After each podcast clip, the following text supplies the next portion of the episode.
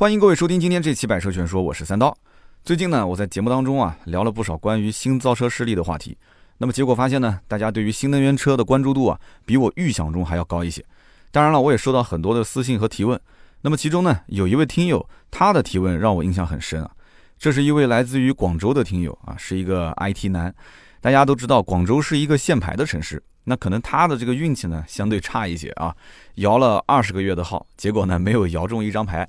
但是呢，他又不想花个小几万去竞拍这个牌照。那么他的老婆呢，最近怀孕了啊，肚子越来越大。那么最近呢，老丈人和丈母娘又过来了啊，帮着一起照顾他的老婆。而他家呢是住在这个广州北站附近，公司呢在花城广场附近。他每天上下班肯定是要开车的。广州的朋友都知道，这每天来回是大几十公里，对不对？那么老婆有孕在身，老丈人每天呢要接送自己的女儿上下班，也需要用车。所以他们家现在只有一台小车，满足不了全家的这个出行需求，那么他就很着急。最后呢，想来想去啊，觉得还是等不下去，那么转头就想到了买一台新能源车。那么他跟我说，预算呢是三十万以内，目前看中的是小鹏 P7。那么除了让我帮他去坚定一下自己的选择，那么他现在纠结的点还有一个，就是他想要尝鲜这个自动驾驶，他也不知道说选择 P7 的哪个版本更合适。那么我们都知道，其实燃油车一般都会随着价格的升高啊，它的配置会相应的增加。但是小鹏 P7 这样的车型不一样，它本质上是通过七十点八度电、八十点九度电两款电池包的容量，再加上智行版、智享版、至尊版三款不同的配置，以及后驱单电机或者是四驱双电机的驱动形式这几个要素加在一起，区分出了八款版本。那么最近呢，又推出了两款鹏翼版。啊，就是类似超跑的剪刀门的版本。首先呢，我们就不要纠结这个驱动形式了，因为三十三万九千九这个四驱高性能版本，呃，已经超出这个听友的预算了。同时呢，它对于这个性能也没有特别强烈的需求，对吧？那么剩下来的六款版本都是后驱的单电机，所以我们需要从电池的电量入手。那么它和很多人都一样的，起初对于新能源车是保有一种怀疑的态度。那么最大的问题是，就担心这个续航。那虽然小鹏 P7 二十二万九千九起售的后驱长续航版本，这个七十点八度电的电池包啊，可以做到五百八十六公里的 NEDC 续航，但是续航对于电动车来说肯定是多多益善的嘛。每一百公里的进步，或许就会影响到你是一周一充还是一周两充。那尤其对于像他这种每天出行里程啊，相对还是比较长的人来讲，那么能多一些续航肯定是多一些续航，对不对？所以呢，小鹏 P7。二十五点四九万起售的后驱超长续航版，那我觉得是最适合它的。多花两万多块钱，对吧？把电池包从七十点八度电升级到了八十点九度电，那么其中这个智行版最高可以达到非常夸张的七百零六公里 NEDC 续航。那即使是配置更高的智享版和至尊版，也可以做到六百七十公里的续航。那么他又是一个 IT 行业的从业者。可能他天生对这个数字就比较敏感，六百七啊，比起市面上的一些五百公里续航、四百公里续航，那显然这个续航里程更能打动他。那么这个数据放在同级别、同价位的新能源车当中做比较，那可以说是数一数二的一个续航水平。那基本上对于他来讲，一周一充啊，肯定没问题。所以我相信打消了他的这种续航里程的焦虑，那么自然而然的也就帮他坚定了自己的一个选择。那么接下来就是从配置入手。这就来到了他目前比较纠结的点了。他想要尝鲜自动驾驶，到底应该选择哪一个版本？其实我们之前提到的智行版、智享版和至尊版这三个配置，最大的区别不是什么舒适性的配置，而是自动驾驶。新能源车，尤其是新造车势力的新能源车，它在技术上的颠覆性非常强，尤其在自动驾驶这个领域。那我相信你说一个 IT 男，他不可能不对这些黑科技感兴趣，对吧？那么小鹏 P7 呢？它后驱超长续航版有三个版本。二十五点四九万的智行版面对的呢，其实是对续航有要求啊，但是呢不怎么考虑自动驾驶的消费者，所以呢自动驾驶方面是进行了一些弱化。而这个二十六点六九万的智享版，它搭载了 XPilot 二点五自动驾驶辅助系统，它已经可以实现诸如像 ACC 自适应巡航啊、防碰撞预警啊、自动泊车等等这些功能。但是在硬件上呢，它绝对是 L2 级别自动驾驶的领先水平。但是我给这位听友推荐的是二十七点六九万的至尊版。因为它换成了 XPilot 三点零自动驾驶辅助系统，在硬件层面上可以说完全满足 L 三级别的自动驾驶，可以说是自动驾驶体验的一个完全体。它也是小鹏 P7 在自动驾驶领域乃至整个汽车智能化方向的一个核心的优势。所以今天这期节目呢，我就想将这位听友的私信啊，作为一个引子，好好的去聊一聊小鹏的这个 XPilot 3.0自动驾驶辅助系统。那么正好最近我也是拿到了一台小鹏 P7 的试驾车啊，之前也拍了视频，大家看到了对吧？刚好就是后驱超长续航的至尊版。试驾了几周的时间之后，我就发现小鹏它在智能化方面不仅仅有 XPilot 3.0，它的 Xmart OS 2.1车载系统也是值得好好的去说道说道的。那么首先呢，我要说明一点啊，就是很多小鹏 P7 的潜在车主都在纠结版本的时候，会发现无论是后驱长续航版，还是超长续航版，他们看官方定价，觉得说智享版、至尊版好像只有一万的差价，对吧？但是实际上这两台车的差价是有将近三万，因为如果至尊版你想用到 XPilot 3.0，它的软件以及升级服务，你还要另外再花两万块钱进行购买。这也是为什么我说两台车的差价三万左右的原因。那么关键的一点是什么呢？就是 XPilot 2.5加自动驾驶辅助系统，它在硬件和软件层面。都是无法升级到 XPilot 3.0的。那么加了三万块钱之后，可以换来什么呢？我们之前在节目当中也聊过啊，新能源车喜欢预埋一些超前的硬件来满足未来的软件升级。因此，你要是从硬件上来看，你买到的是至尊版，你就可以得到三十 TOPS 算力的 ZVIEW 超级计算平台，智能控制器。三目摄像头、单目摄像头、五个高精雷达、十二个超声波的传感器、四个环视摄像头、一个车内全天候摄像头、五个环车身高感知的摄像头，还有就是高精度定位系统，这些硬件就是未来实现 L3 级别自动驾驶的前提啊！你要说它是武装到牙齿，一点都不夸张。那么相比之下，智享版呢，它就少了一个 ZVIEW 超级计算平台。它在硬件上呢，啊，具有三目摄像头、两个高精雷达，车内呢有全天候的摄像头、环车身的高感知摄像头以及高精度的定位系统。那么硬件上的差距还是比较明显的，所以这也是为什么我推荐买至尊版的原因啊。毕竟在硬件上它算是一步到位了。那么从软件上看呢，你还会拥有像未来陆续的 OTA 升级，开启会有更多的自动驾驶的功能。而且由于超前的这种硬件，所以后续的软件升级潜力会非常的大。那么也就是说，无论在硬件还是软件层面上，至尊版的 XPilot 3.0比智享版 XPilot 2.5加会更值得期待。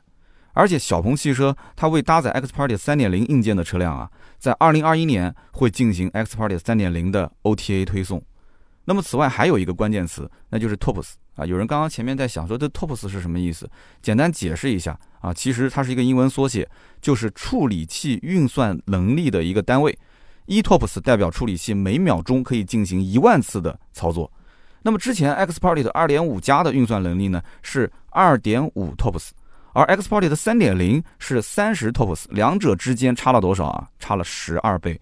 那么这就像电脑上的 CPU 啊，你说用一个。I 九的 CPU 去玩游戏，那肯定是比 i 三的 CPU 要更加的顺畅。那么今后呢，通过 OTA 的升级，自动驾驶的功能，它就像那些还没有面世的游戏大作啊，对算力的要求会越来越高。那么新游戏对电脑的配置要求肯定是比老游戏更高一些。所以有些人配电脑，他肯定是想着要一步到位，只要在预算范围之内，那配置肯定是能往高配就往高配。未来呢，就不用说因为出了个新游戏，我还要在硬件上做二次升级。那么对于车主来讲也是一样的嘛，更高的硬件，那意味着将来在软件上它的升级可能性会更多一些，而且车上的很多硬件，它不像电脑上的显卡或者是内存，你拔插一下就能升级那么简单，对吧？所以还是那句话，如果你想买小鹏 P7，先要根据自己对于续航还有性能的需求去选择是后驱长续航啊，还是后驱超长续航，或者是四驱高性能版，然后根据资金的情况啊，资金的情况去选择配置。如果想要得到我之前说的自动驾驶体验的完全体，那你肯定毫不犹豫就选择 X Party 的3.0的至尊版。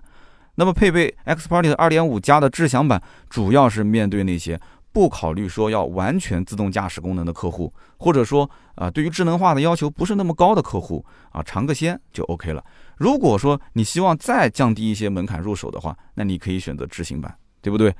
那么我们还可以再提一点。就是如果你没有直接在买车的时候选购那个 X Party 的3.0软件和升级服务的话，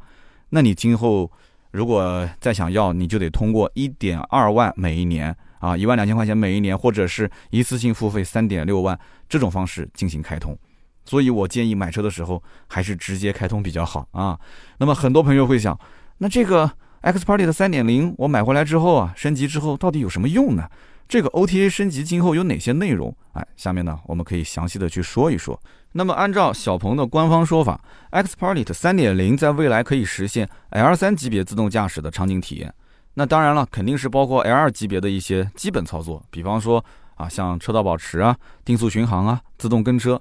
那这也是小鹏一直主打和强调的功能，在 X Party 的二点五加这些功能都有。那么 X Party 的三点零，它比 X Party 的二点五加多出来这个零点五，其实主要是为了中国复杂的路况去量身定制的。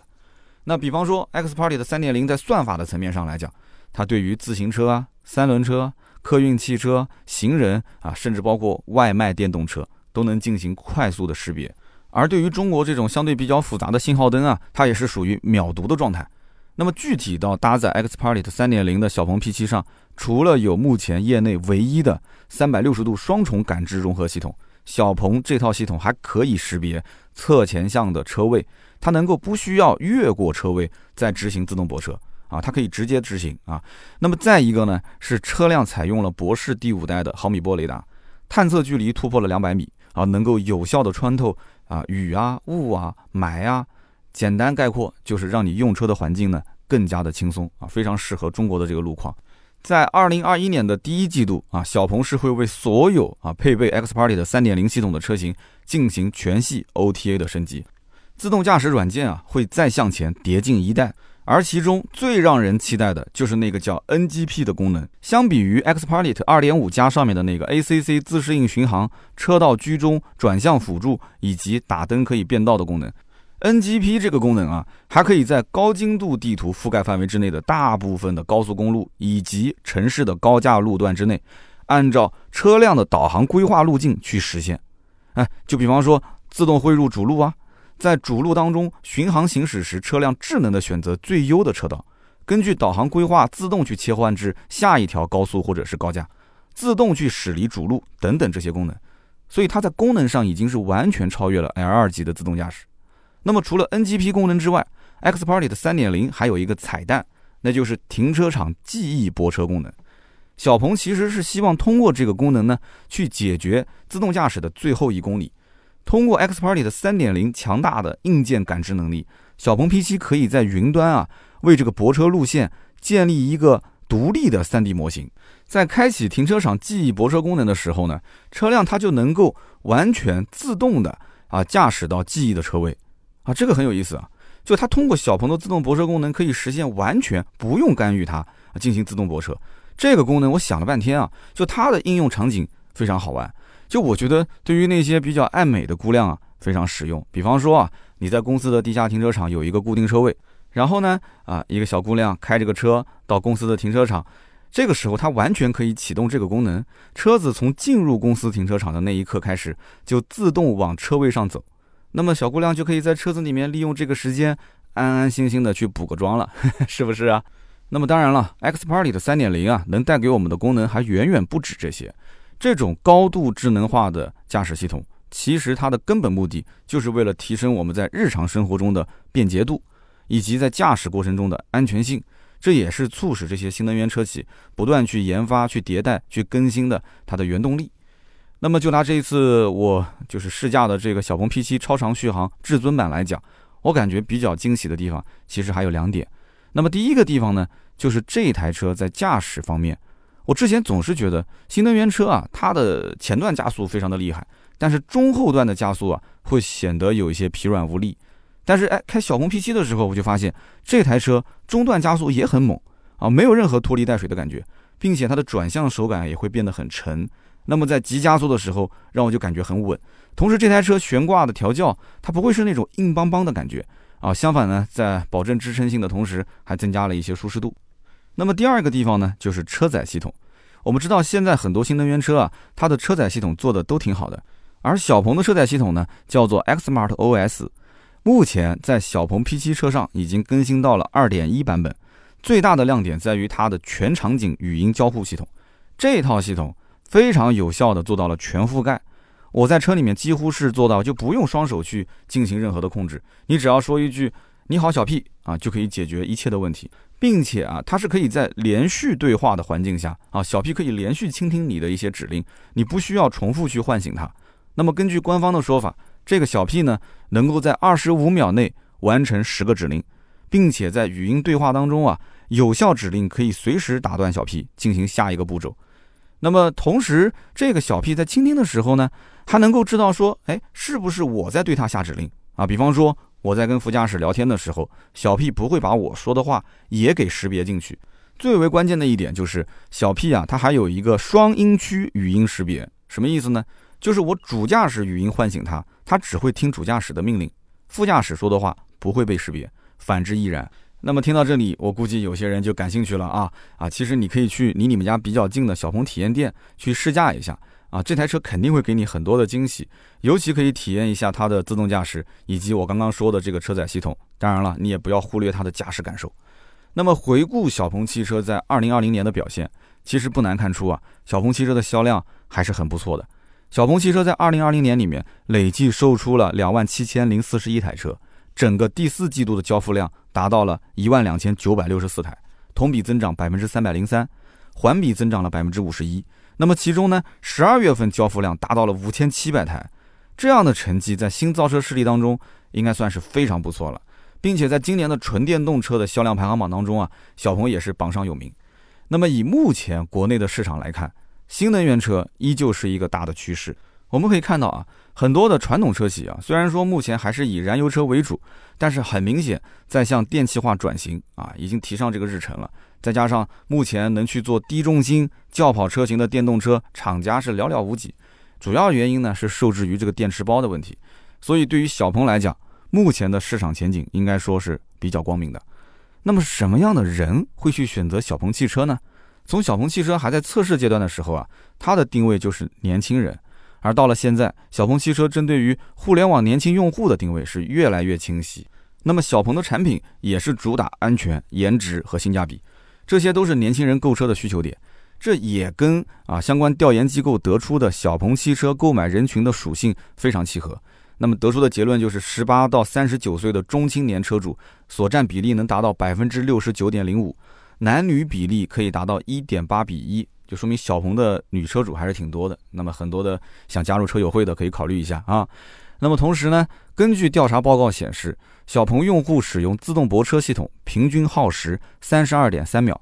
月均使用八点八万次，月均避障次数九千五百八十五次。那么其次，在用户使用 ACC、LCC 的数据方面，月均使用率分别为百分之六十五点五九、百分之四十二点四八。这说明什么？说明用户他对于汽车智能能力的接受度啊正在提高，而在车载的智能语音方面，小鹏汽车也做了个统计，啊，语音交互月均使用率达到百分之九十九点七四，哇，这个数据非常高了。语音助手小 P 累计唤醒一千七百九十一万次，人均每天有效唤醒七点一次，所以你可以看到很多用户他开始习惯于用这个语音操控了。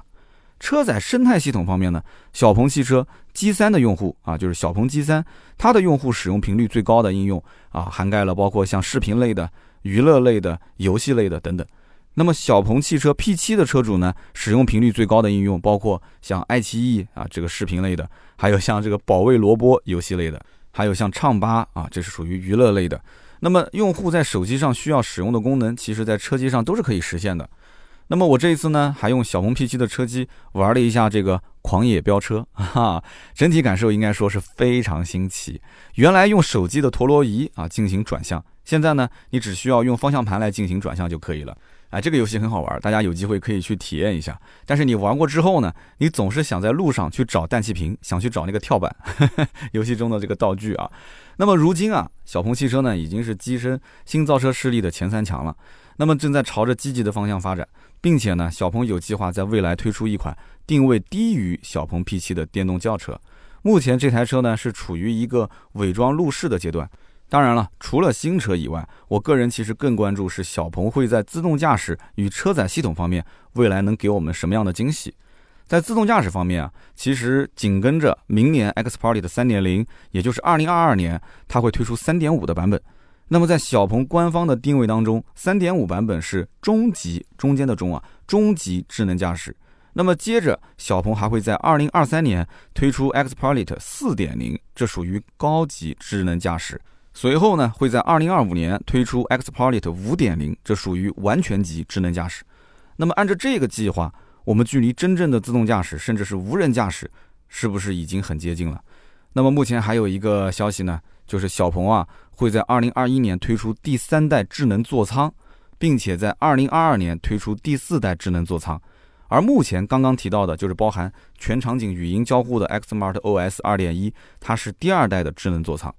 那么当然，以上这些科技体验不只局限于小鹏 P7 这一款车，当然还包括小鹏 G3 了，还有就是小鹏旗下的所有的车型。那么最后呢，还要补充一点，小鹏汽车在二零二零年的北京车展时啊，发布了一个小鹏超充免费加电计划以及电池租赁计划。那我相信未来小鹏汽车的用车体验肯定也会进一步的提升。其实现在大家对于新能源车的态度已经是潜移默化的发生了转变。那么随着新能源车续航是每一年都在攀升，前几年呢普遍还停留在三百、四百公里的续航，那么现在呢？五百、六百公里的续航已经是层出不穷了。同时，国家对于新能源基础建设的投入也是越来越大。啊，在市区呢，随处可见充电桩；上了高速呢，我们在服务区也可以看到非常多的充电站。那么，也许过不了几年，消费者就不会再将新能源车作为燃油车摇不到号之后的替代品，而是说我打心底里面我是接受新能源车的。啊，我把这个车子是放在跟燃油车同等的地位上。尤其在新能源车发展势头迅猛的一二线城市，可能都用不了好多年啊，就可能最近两年就会出现这种情况。那么在这样的一个大背景之下，我们其实可以更多的去关注像小鹏这样的新造车势力。毕竟，相比于那些传统车企，新造车势力更加注重产品力，而非品牌力。这也是为什么旧时代的豪华品牌在转型新能源过程当中困难重重。大多数的豪华品牌的新能源车还是油改电啊。而且产能受限，而且它的价格也是很难往下探。当然了，它也是拉不下面子去下探。即使是纯正的新能源车型，往往它的产品的革新力也不够，同时它过高的一个定价也不具备太多的吸引力。那么新能源车的未来呢？其实拼的是成本和科技含量啊。那也就是说，它可以用更低的价格买到更智能化的车，老百姓才喜欢，对不对？在新造车势力的眼中，没有什么豪华的概念，他们追求的是颠覆性。未来伴随产能提升和销路打开，它的成本会进一步的降低，优势还会更加的明显。所以对于小鹏而言呢，我不仅在意的是它的价格到底定多少啊，同时我更在意的是它在智能化的道路上它潜力有多大。也许现在它的 XPilot 三点零自动驾驶辅助系统以及它的 XSmart OS 二点一车载系统，它只是一个开始啊，以后可能会给我们带来更多的惊喜。所以用一句话去形容，那就是未来可期。好了，那么今天这期节目呢就到这里。如果大家还有什么关于小鹏 P7 的问题啊，或者是小鹏 G3 的问题，都欢迎在节目下方留言评论。留言互动呢是对主播最大的支持。我们也会在这期节目的评论区抽取三位，赠送我们百车全说的定制版头枕和靠垫一套啊！欢迎大家留言。那么需要联系我们，也可以添加微信四六四幺五二五四。那么今天这期节目呢就到这里，我们下期节目接着聊，拜拜。